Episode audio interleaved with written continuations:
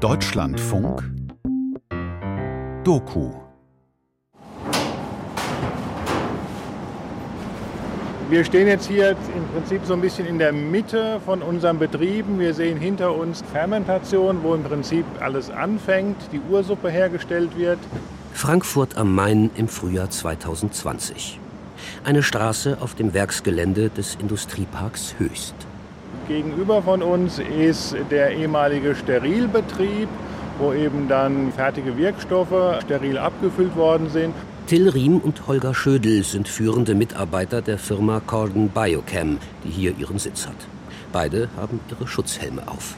Und hinten dran ist der sogenannte Enzymbetrieb, wo die Enzyme hergestellt worden sind, die wir dann für die weitere 7-ACA-Synthese früher benötigt haben. Leider steht dieser Betrieb seit Einstellung der 7-ACA-Produktion still und ist leer und wir überlegen uns, wie wir auch diese Fläche im Prinzip zurückbauen und aufgeben. 7-ACA, die 7-Aminocephaluspuransäure einer der wichtigsten Grundstoffe für die Antibiotikaherstellung. 2017 wurde hier noch ein Fünftel des Weltbedarfs hergestellt. Insofern hat man hier durchaus in der Vergangenheit mal eine wesentliche Rolle weltweit eingenommen. Zurück zur Apotheke Europas. Auf den Spuren eines unnötigen Mangels. Ein Feature von Ludger Fittkau. Abacavir, Abatazet, Abciximab, Abiraterol, Acetazolamid. Das Bundesinstitut für Arzneimittel und Medizinprodukte listet im Sommer 2020 mehrere hundert sogenannter versorgungsrelevanter Wirkstoffe auf.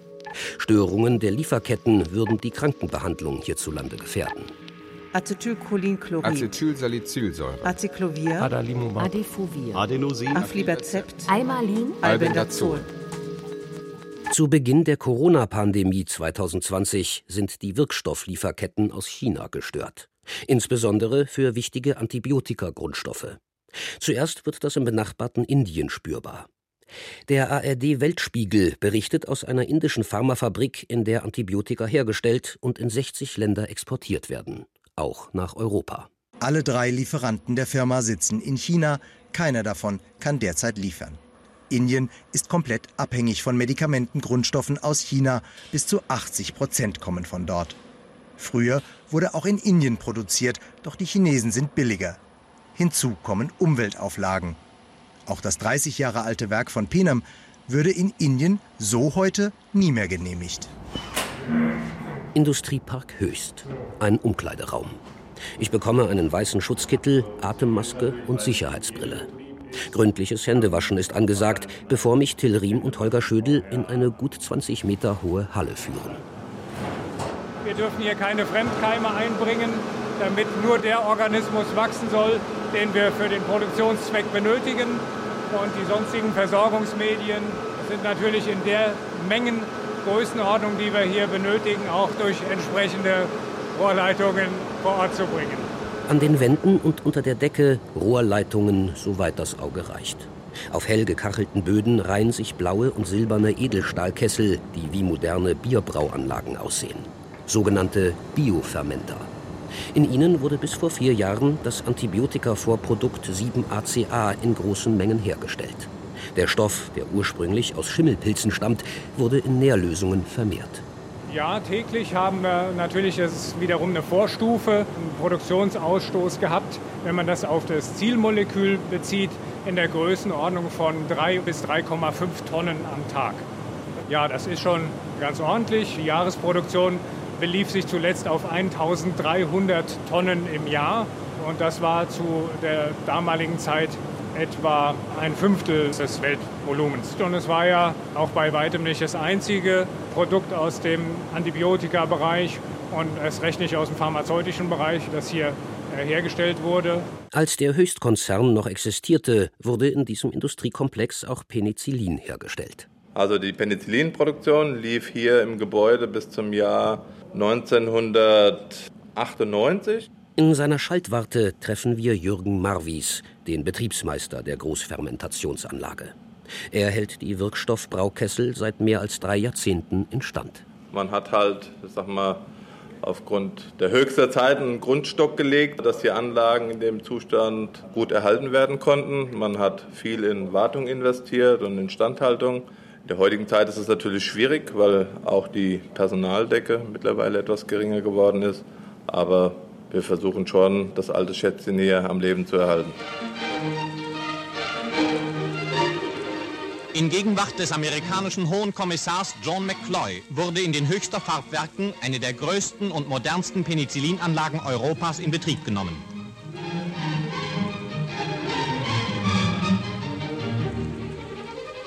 Bei einer Produktion von 400 Milliarden Einheiten monatlich können die deutschen Ärzte von nun ab dieses wichtige Heilmittel ohne jede Beschränkung anwenden.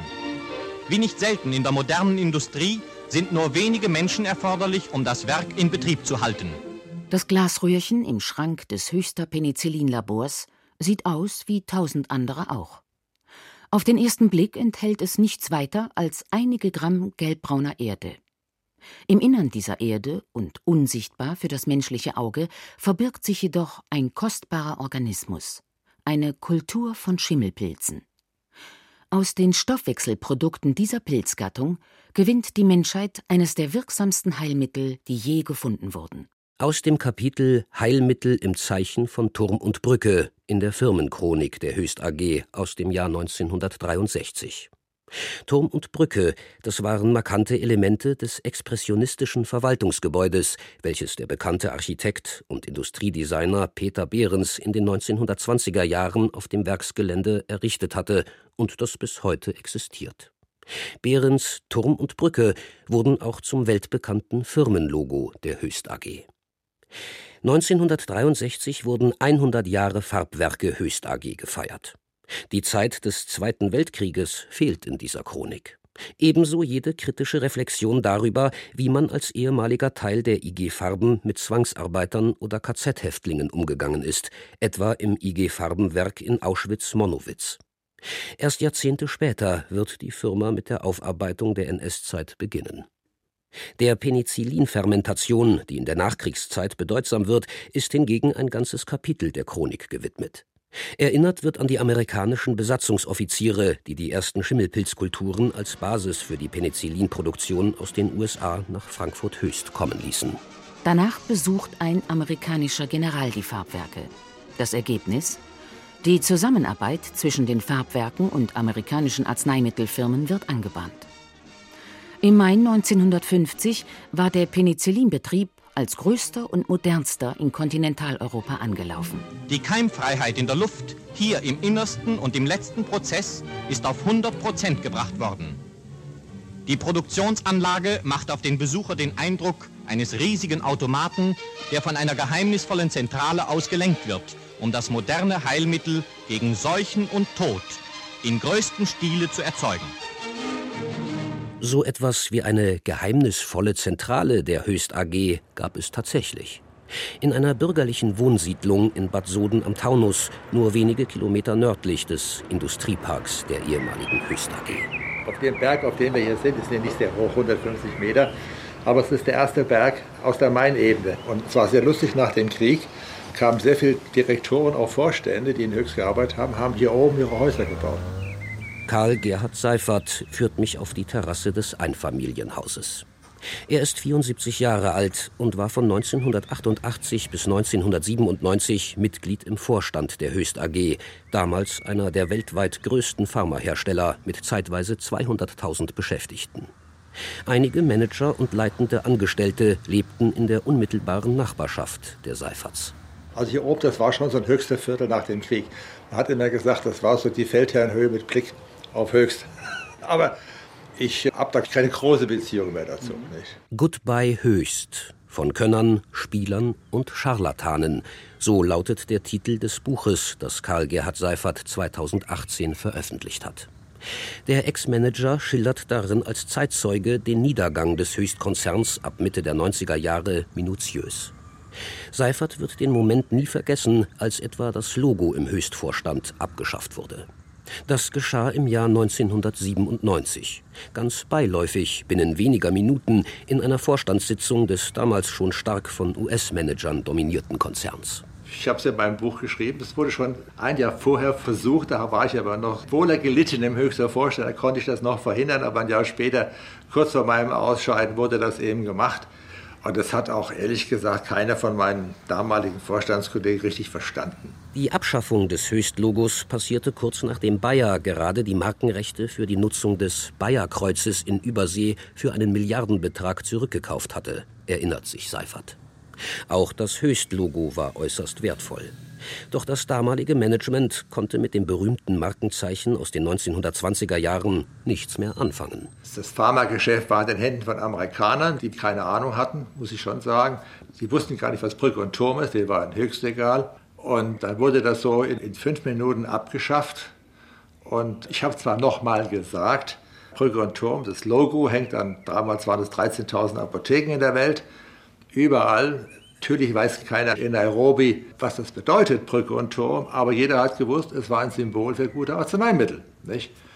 Und das wurde abgeschafft, weg war es. Einer der Herren ging raus und sagte dann zu mir, sagen Sie mal, haben wir eben Brücke und Turm abgeschafft? habe ich gesagt, so ist es. Das hat einen ungeheuren Wert, dieses Logo. Ein Markenzeichen, das auch jahrzehntelang den Arzneimittelumsatz des Konzerns ankurbelte, auch den Verkauf von Antibiotika. Das umsatzstärkste Medikament der Höchst AG war noch bis in die 1990er Jahre hinein Clafuran, ein Antibiotikum, das 1980 auf den Markt gebracht worden war. Es ist natürlich ein Jammer. Wir sind total abhängig von den Produkten aus Indien und China. Karl Gerhard Seifert hat auch persönlich seinen Anteil daran, dass wichtige Grundstoffe für Antibiotika heute nicht mehr in Europa hergestellt werden. In den 1990er Jahren war er zeitweise für die Pharmaproduktion in Frankfurt am Main zuständig.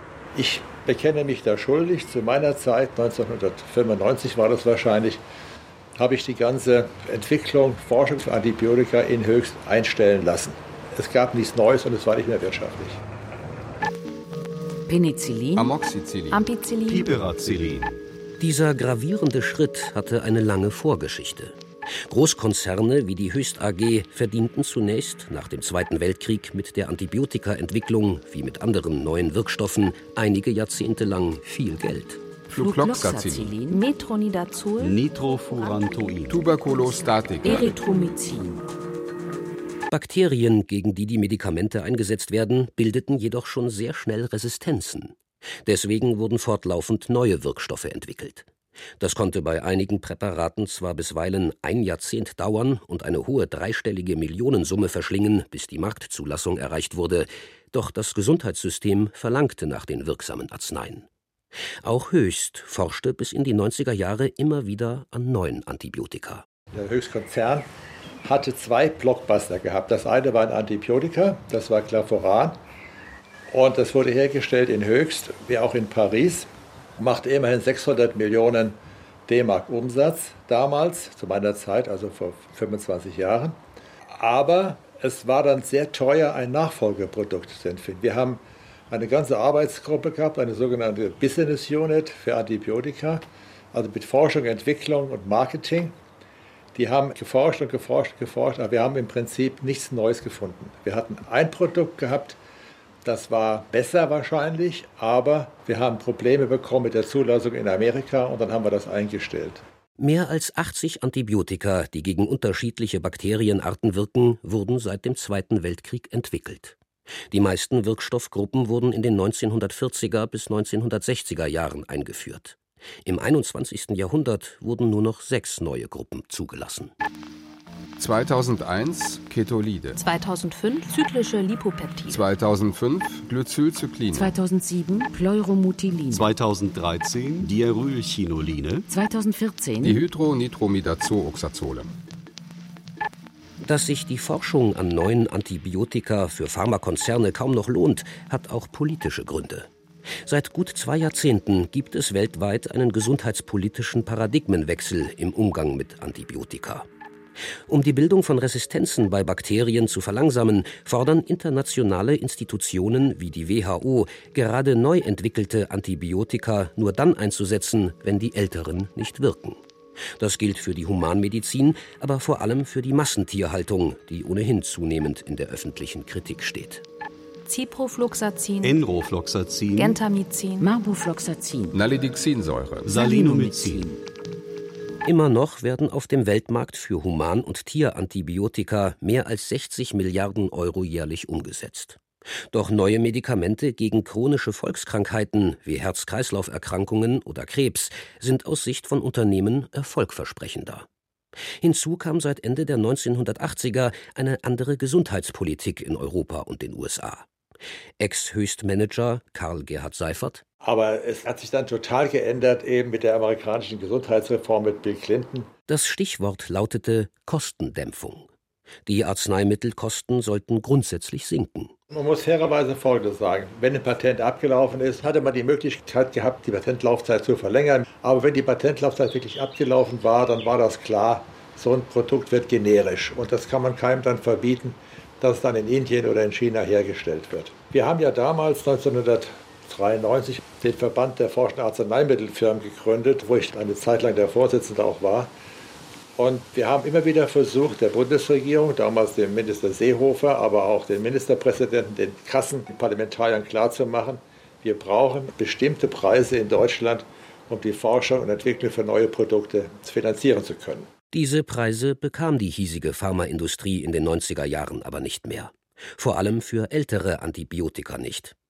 Karl Gerhard Seifert erinnert sich an die verzweifelten Versuche der deutschen Pharmaindustrie, den Siegeszug der Generika zu stoppen. Das war damals vor meiner Zeit als Vorstand, hatten sich die deutschen Pharmahersteller eigentlich gegenseitig abgesprochen, keine Generika herzustellen. Und das war natürlich, einerseits war es dumm, man konnte es gar nicht verhindern. Und Höchst war die erste Firma von den sieben deutschen Pharmafirmen damals, die eine Generika-Firma in England gekauft haben und haben auch mit dieser kleinen Firma mehr verdient im Pharmageschäft als mit den höchster Produkten. Mittlerweile gibt es nur noch zwei führende Generika-Hersteller in Europa.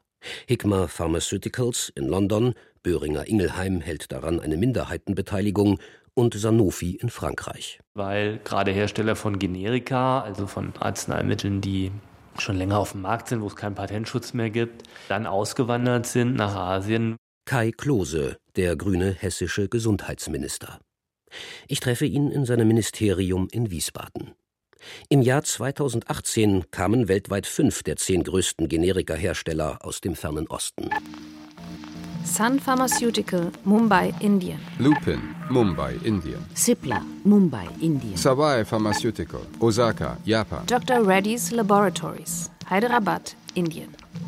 Wo sie die Sachen wesentlich günstiger herstellen können, weil die Arbeit weniger kostet, aber beispielsweise auch, weil ähm, natürlich das Umweltrecht entsprechend schlechter ist, was ja teilweise im Umfeld von diesen Fabriken dann auch zu ganz erheblichen Umweltschädigungen führt. Während die USA und Europa auf die Preisbremse traten, erkannte China gerade bei den Antibiotika die Chance. Nun werden sie in China beispielsweise hergestellt. In den 80ern hat China eine massive Subventionspolitik betrieben, um beispielsweise seine Antibiotikaproduktion hochzufahren, um überhaupt einen Fuß in den Weltmarkt zu kriegen.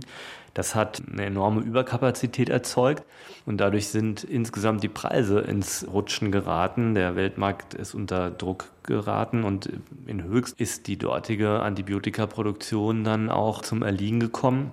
Und wenn man jetzt sieht, dass vier von sechs Produktionsstätten für Vorstufen der Produkte, die mal in Höchst hergestellt wurden, also der Antibiotika, die mal in Höchst hergestellt wurden, heute in China sind, zeigt das, wie abhängig wir sind.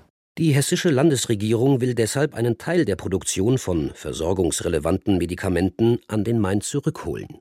Kai Klose. Hessen galt ja mal als die Apotheke Europas. Die Regale der einstigen Apotheke Europas in Frankfurt Höchst sind längst weitgehend leer mit fatalen Folgen. In einem Nachbargebäude der hessischen Landesregierung in Wiesbaden versuchen zum Zeitpunkt meines Interviews mit dem hessischen Gesundheitsminister rund 150 Landesbedienstete verzweifelt auf dem Weltmarkt Schutzmasken gegen das Coronavirus zu kaufen. Wir beobachten einfach mit Sorge, wie abhängig wir inzwischen von der internationalen Herstellung gerade wirklich lebensnotwendiger Medizinprodukte und auch Medikamente sind. Medizinprodukte war jetzt nochmal ein neues Thema, was mit Corona besonders relevant wurde, als man plötzlich gemerkt hat, wenn die Lieferketten nach China abbrechen, wo wir Masken und ähnliches Schutzmaterial herbekommen, dann sind wir sehr schnell blank. Und deshalb ist das zu den Arzneimitteln noch dazugekommen. Dobutamin, Docetaxel, Dopamin, Dozolamid, Doxazosin, Doxepin, Doxorubicin, Doxycyclin, Dulaglutid, Duloxetin, Dutasterin, Estriol, Ethanetzept, Ethanbutol, Etosuximid, Ethydronsäure, Etomidat, Etonogestrel, Etoposit, Famciclovir, Famridin, Febuxostat, Phenofibrat. Ich lenke den Wagen auf einer schmalen, aber frisch asphaltierten Straße im Odenwald langsam den Berg hinauf. Nach ein paar Kilometern Fahrt durch dichten Wald nähere ich mich dem Gipfel des rund 500 Meter hohen Felsbergs. Hier oben steht ein altes Hotel, das gerade zur sogenannten Felsberg-Akademie umgebaut wird, in der künftig unter anderem Dialoge zwischen Natur- und Geisteswissenschaftlern stattfinden sollen. Es sind ganz unterschiedliche Professionen hier aktiv. Das sind also nicht bloß Biologen, Molekularbiologen, Chemiker, sondern auch Ingenieure, aber auch Kunsthistoriker, Philosophen, Leute, die einen betriebswirtschaftlich, volkswirtschaftlichen Hintergrund haben, die wir hier zusammenbringen. Holger Zinke, der Gründer der Akademie. Ich bin Molekularbiologe, Mikrobiologe von der Ausbildung her, habe in Darmstadt studiert, habe ein Biotechnologieunternehmen gegründet, ist allerdings schon über 25 Jahre her. Das Unternehmen heißt Brain, eine Aktiengesellschaft im südhessischen Zwingenberg. Wir betreiben da Naturstoffforschung, Enzyme, Biokatalysatoren, Naturstoffe mit biologischen Eigenschaften. Kooperationen mit typischerweise großen Unternehmen oder größeren Unternehmen wie BASF oder Evonik, aber auch amerikanischen Unternehmen. 2008 bekam Holger Zinke den Deutschen Umweltpreis für seine Arbeit an Enzymen, die etwa in der Waschmittelindustrie den Energieverbrauch und die Kohlendioxidbelastung erheblich reduzieren. Der 57-Jährige ist Mitglied des sogenannten Bioökonomierates. Das unabhängige Expertengremium berät die Bundesregierung auch zur Zukunft der Pharmaforschung und Produktion hierzulande. Nach wie vor ist die Antibiotika-Forschung im universitären Bereich oder es gibt auch ein Helmholtz-Institut für Infektionsforschung in Braunschweig nicht schlecht aufgestellt, eigentlich sogar ziemlich gut aufgestellt. Überhaupt die deutsche Mikrobiologie schlägt sich immer so ein bisschen unter Wert. Es gibt einmal so ein Jahrestreffen der Vereinigung für angewandte, VAAM heißt die, für allgemeine und angewandte Mikrobiologie. 1500 Teilnehmer, exzellente Forschung, auch international. Also es ist gar nicht so schlecht. Aber es mangelt halt dann an der Übernahme dieser Entwicklungskandidaten durch eine adäquate Biotechnologieindustrie. Da gibt es kaum Unternehmen, die sich darum kümmern und erst recht Pharmaunternehmen, die dann diese Antibiotika auch an den Markt bringen. Holger Zinke zählt Antibiotika zu den Gütern der gesellschaftlichen Daseinsvorsorge, wie etwa frisches Trinkwasser. Obwohl er grundsätzlich ein Befürworter freier Märkte ist, dürften solche versorgungsrelevanten Güter deshalb nicht primär den Mechanismen der Profitmaximierung unterliegen. So müssten Pharmaunternehmen auch dann Antibiotika produzieren, wenn damit keine Riesengewinne gemacht werden können. Pharmaunternehmen, da werden lieber Krebsmedikamente beispielsweise oder Diabetesmedikamente oder eben solche Klassiker wie die erektile Dysfunktion, wo dann eben große Forschungsprogramme induziert werden, um dann nochmal ein weiteres Präparat eben auf den Markt zu bringen. Und Antibiotika-Forschung wurde vernachlässigt oder wird vernachlässigt und Antibiotikaproduktion erst recht. In der Branche habe es kritische Diskussionen gegeben, als die traditionsreiche Antibiotikaproduktion in Frankfurt Höchst vor vier Jahren beendet wurde.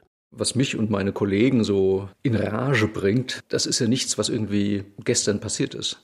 Sondern das ist ja ein Prozess über 20, 25 Jahre, der dazu geführt hat, dass ein führender Forschungsstandort und ein führender Produktionsstandort für Antibiotika und auch andere Medikamente systematisch ja, geschleift wurde. 2017 griff auch die Frankfurter Allgemeine Zeitung diese Branchendebatten auf und wies auf den Verfall des Pharmastandorts hin.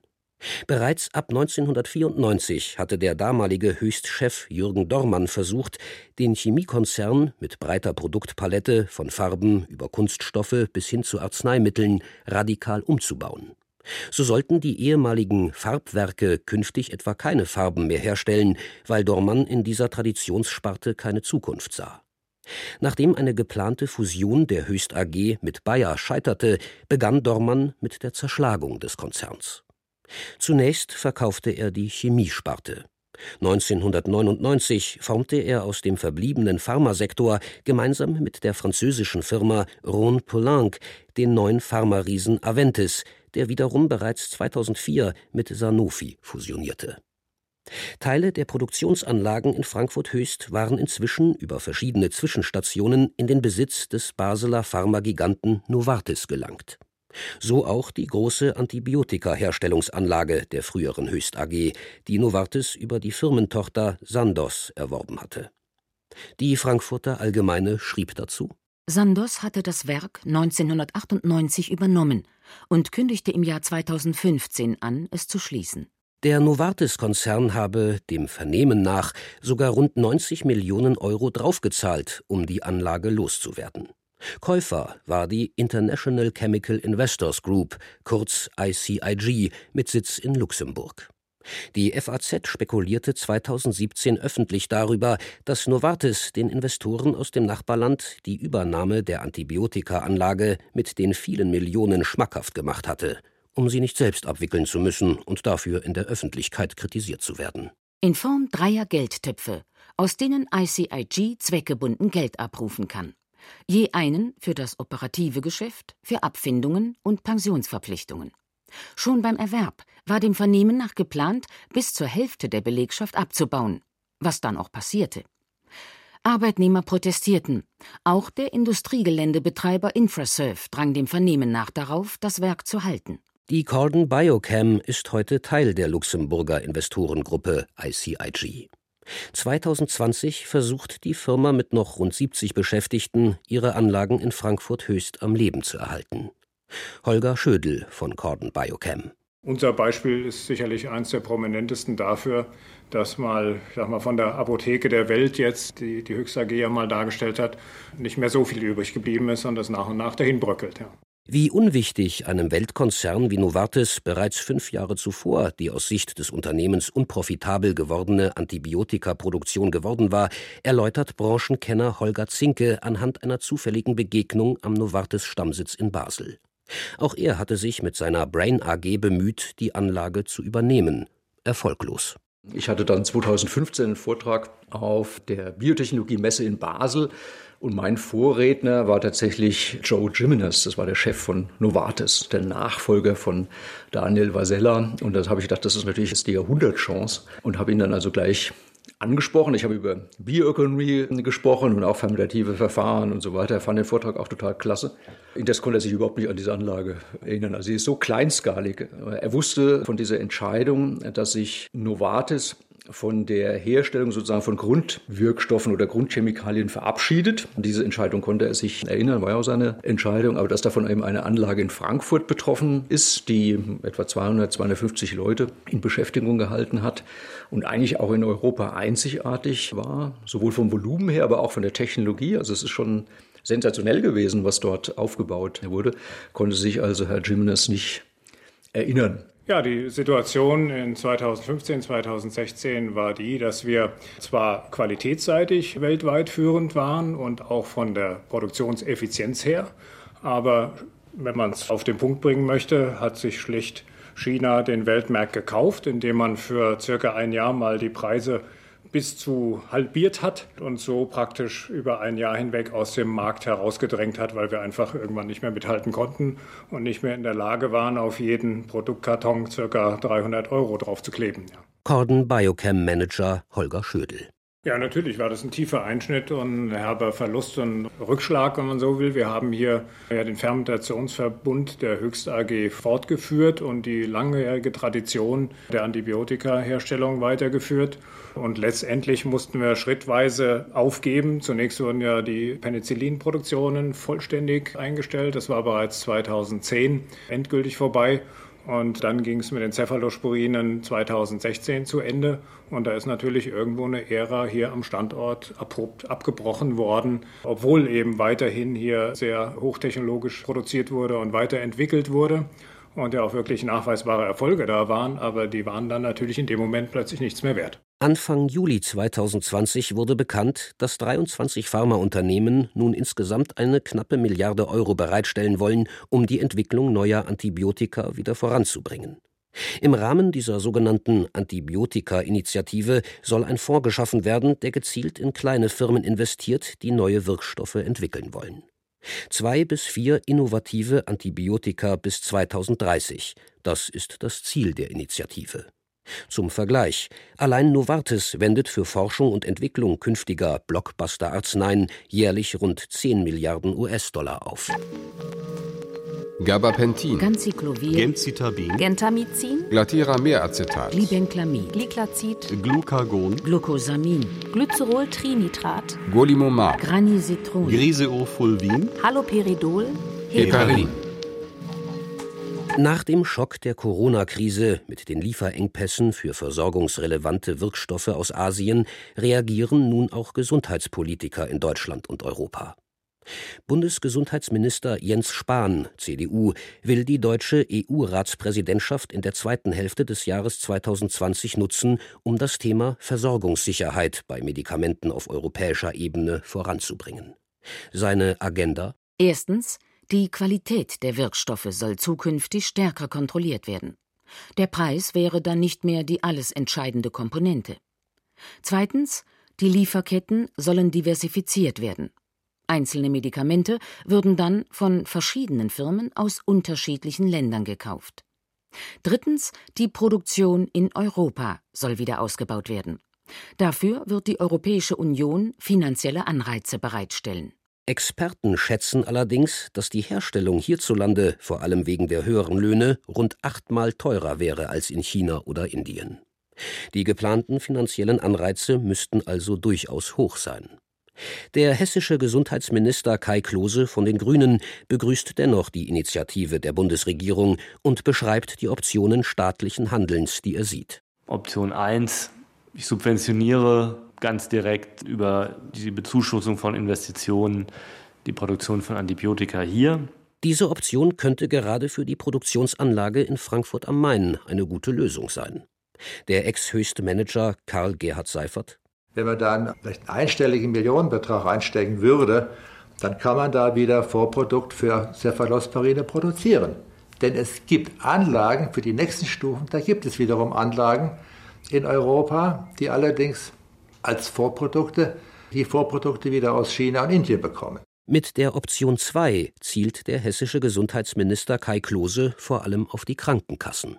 Man könnte aber auch überlegen, ob man die Endpreise erhöht für die Produkte. Dann müssten wir alle auch wieder bereit sein und vor allem auch die Kostenträger, dass die Preise für Antibiotika beispielsweise wieder steigen. Das könnte aber ein Weg sein, um auch einen Teil der Arzneistoffe wieder in Deutschland oder Europa zu produzieren. Fachleute haben ausgerechnet, dass auf diesem Finanzierungsweg eine Tagesration Antibiotika rund 50 Cent mehr kosten würde. Stand Frühjahr 2020. Und als drittes könnte man ins Auge fassen, dass man die Kapazitätsbereitstellung im Grunde staatlich vergütet. Das heißt, wenn ich bereit bin, in Europa zu produzieren, dann habe ich sozusagen einen privilegierten Marktzugang auch auf dem europäischen Markt. Das haben wir auch als Bundesratsinitiative vor ein paar Jahren schon mal eingebracht.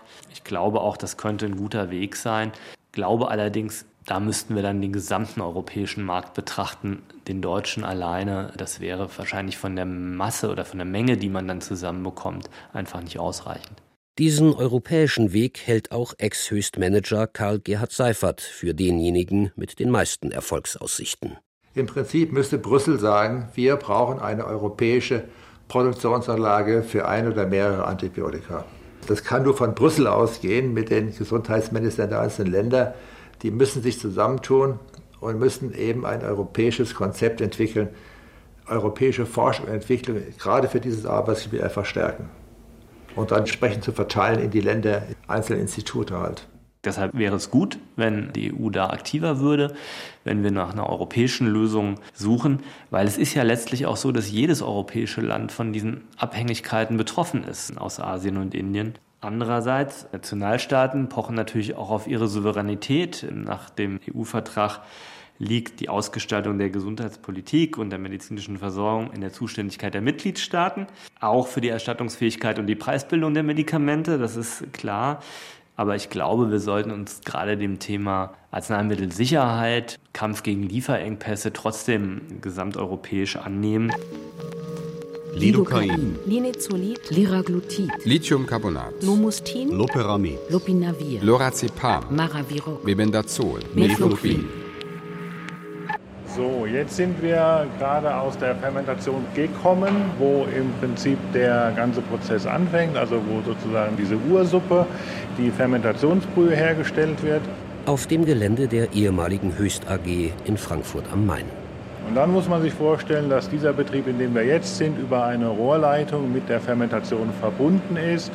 Über diese Rohrleitung wird dann diese Fermentationsbrühe geerntet, sagen wir. Wir ernten unsere Fermenter, schieben dann die Fermentationsbrühe hier in diesen Aufarbeitungsbetrieb und hier versuchen wir jetzt die wertvolle Substanz, die wir in der Fermentation gezüchtet haben und angereichert haben, zu extrahieren und am Ende kristallin aufzuarbeiten. Die beiden Corden Biochem Manager Till Riem und Holger Schödel führen mich in den letzten Teil der ehemaligen Produktionskette des Antibiotika-Grundstoffs 7-ACA.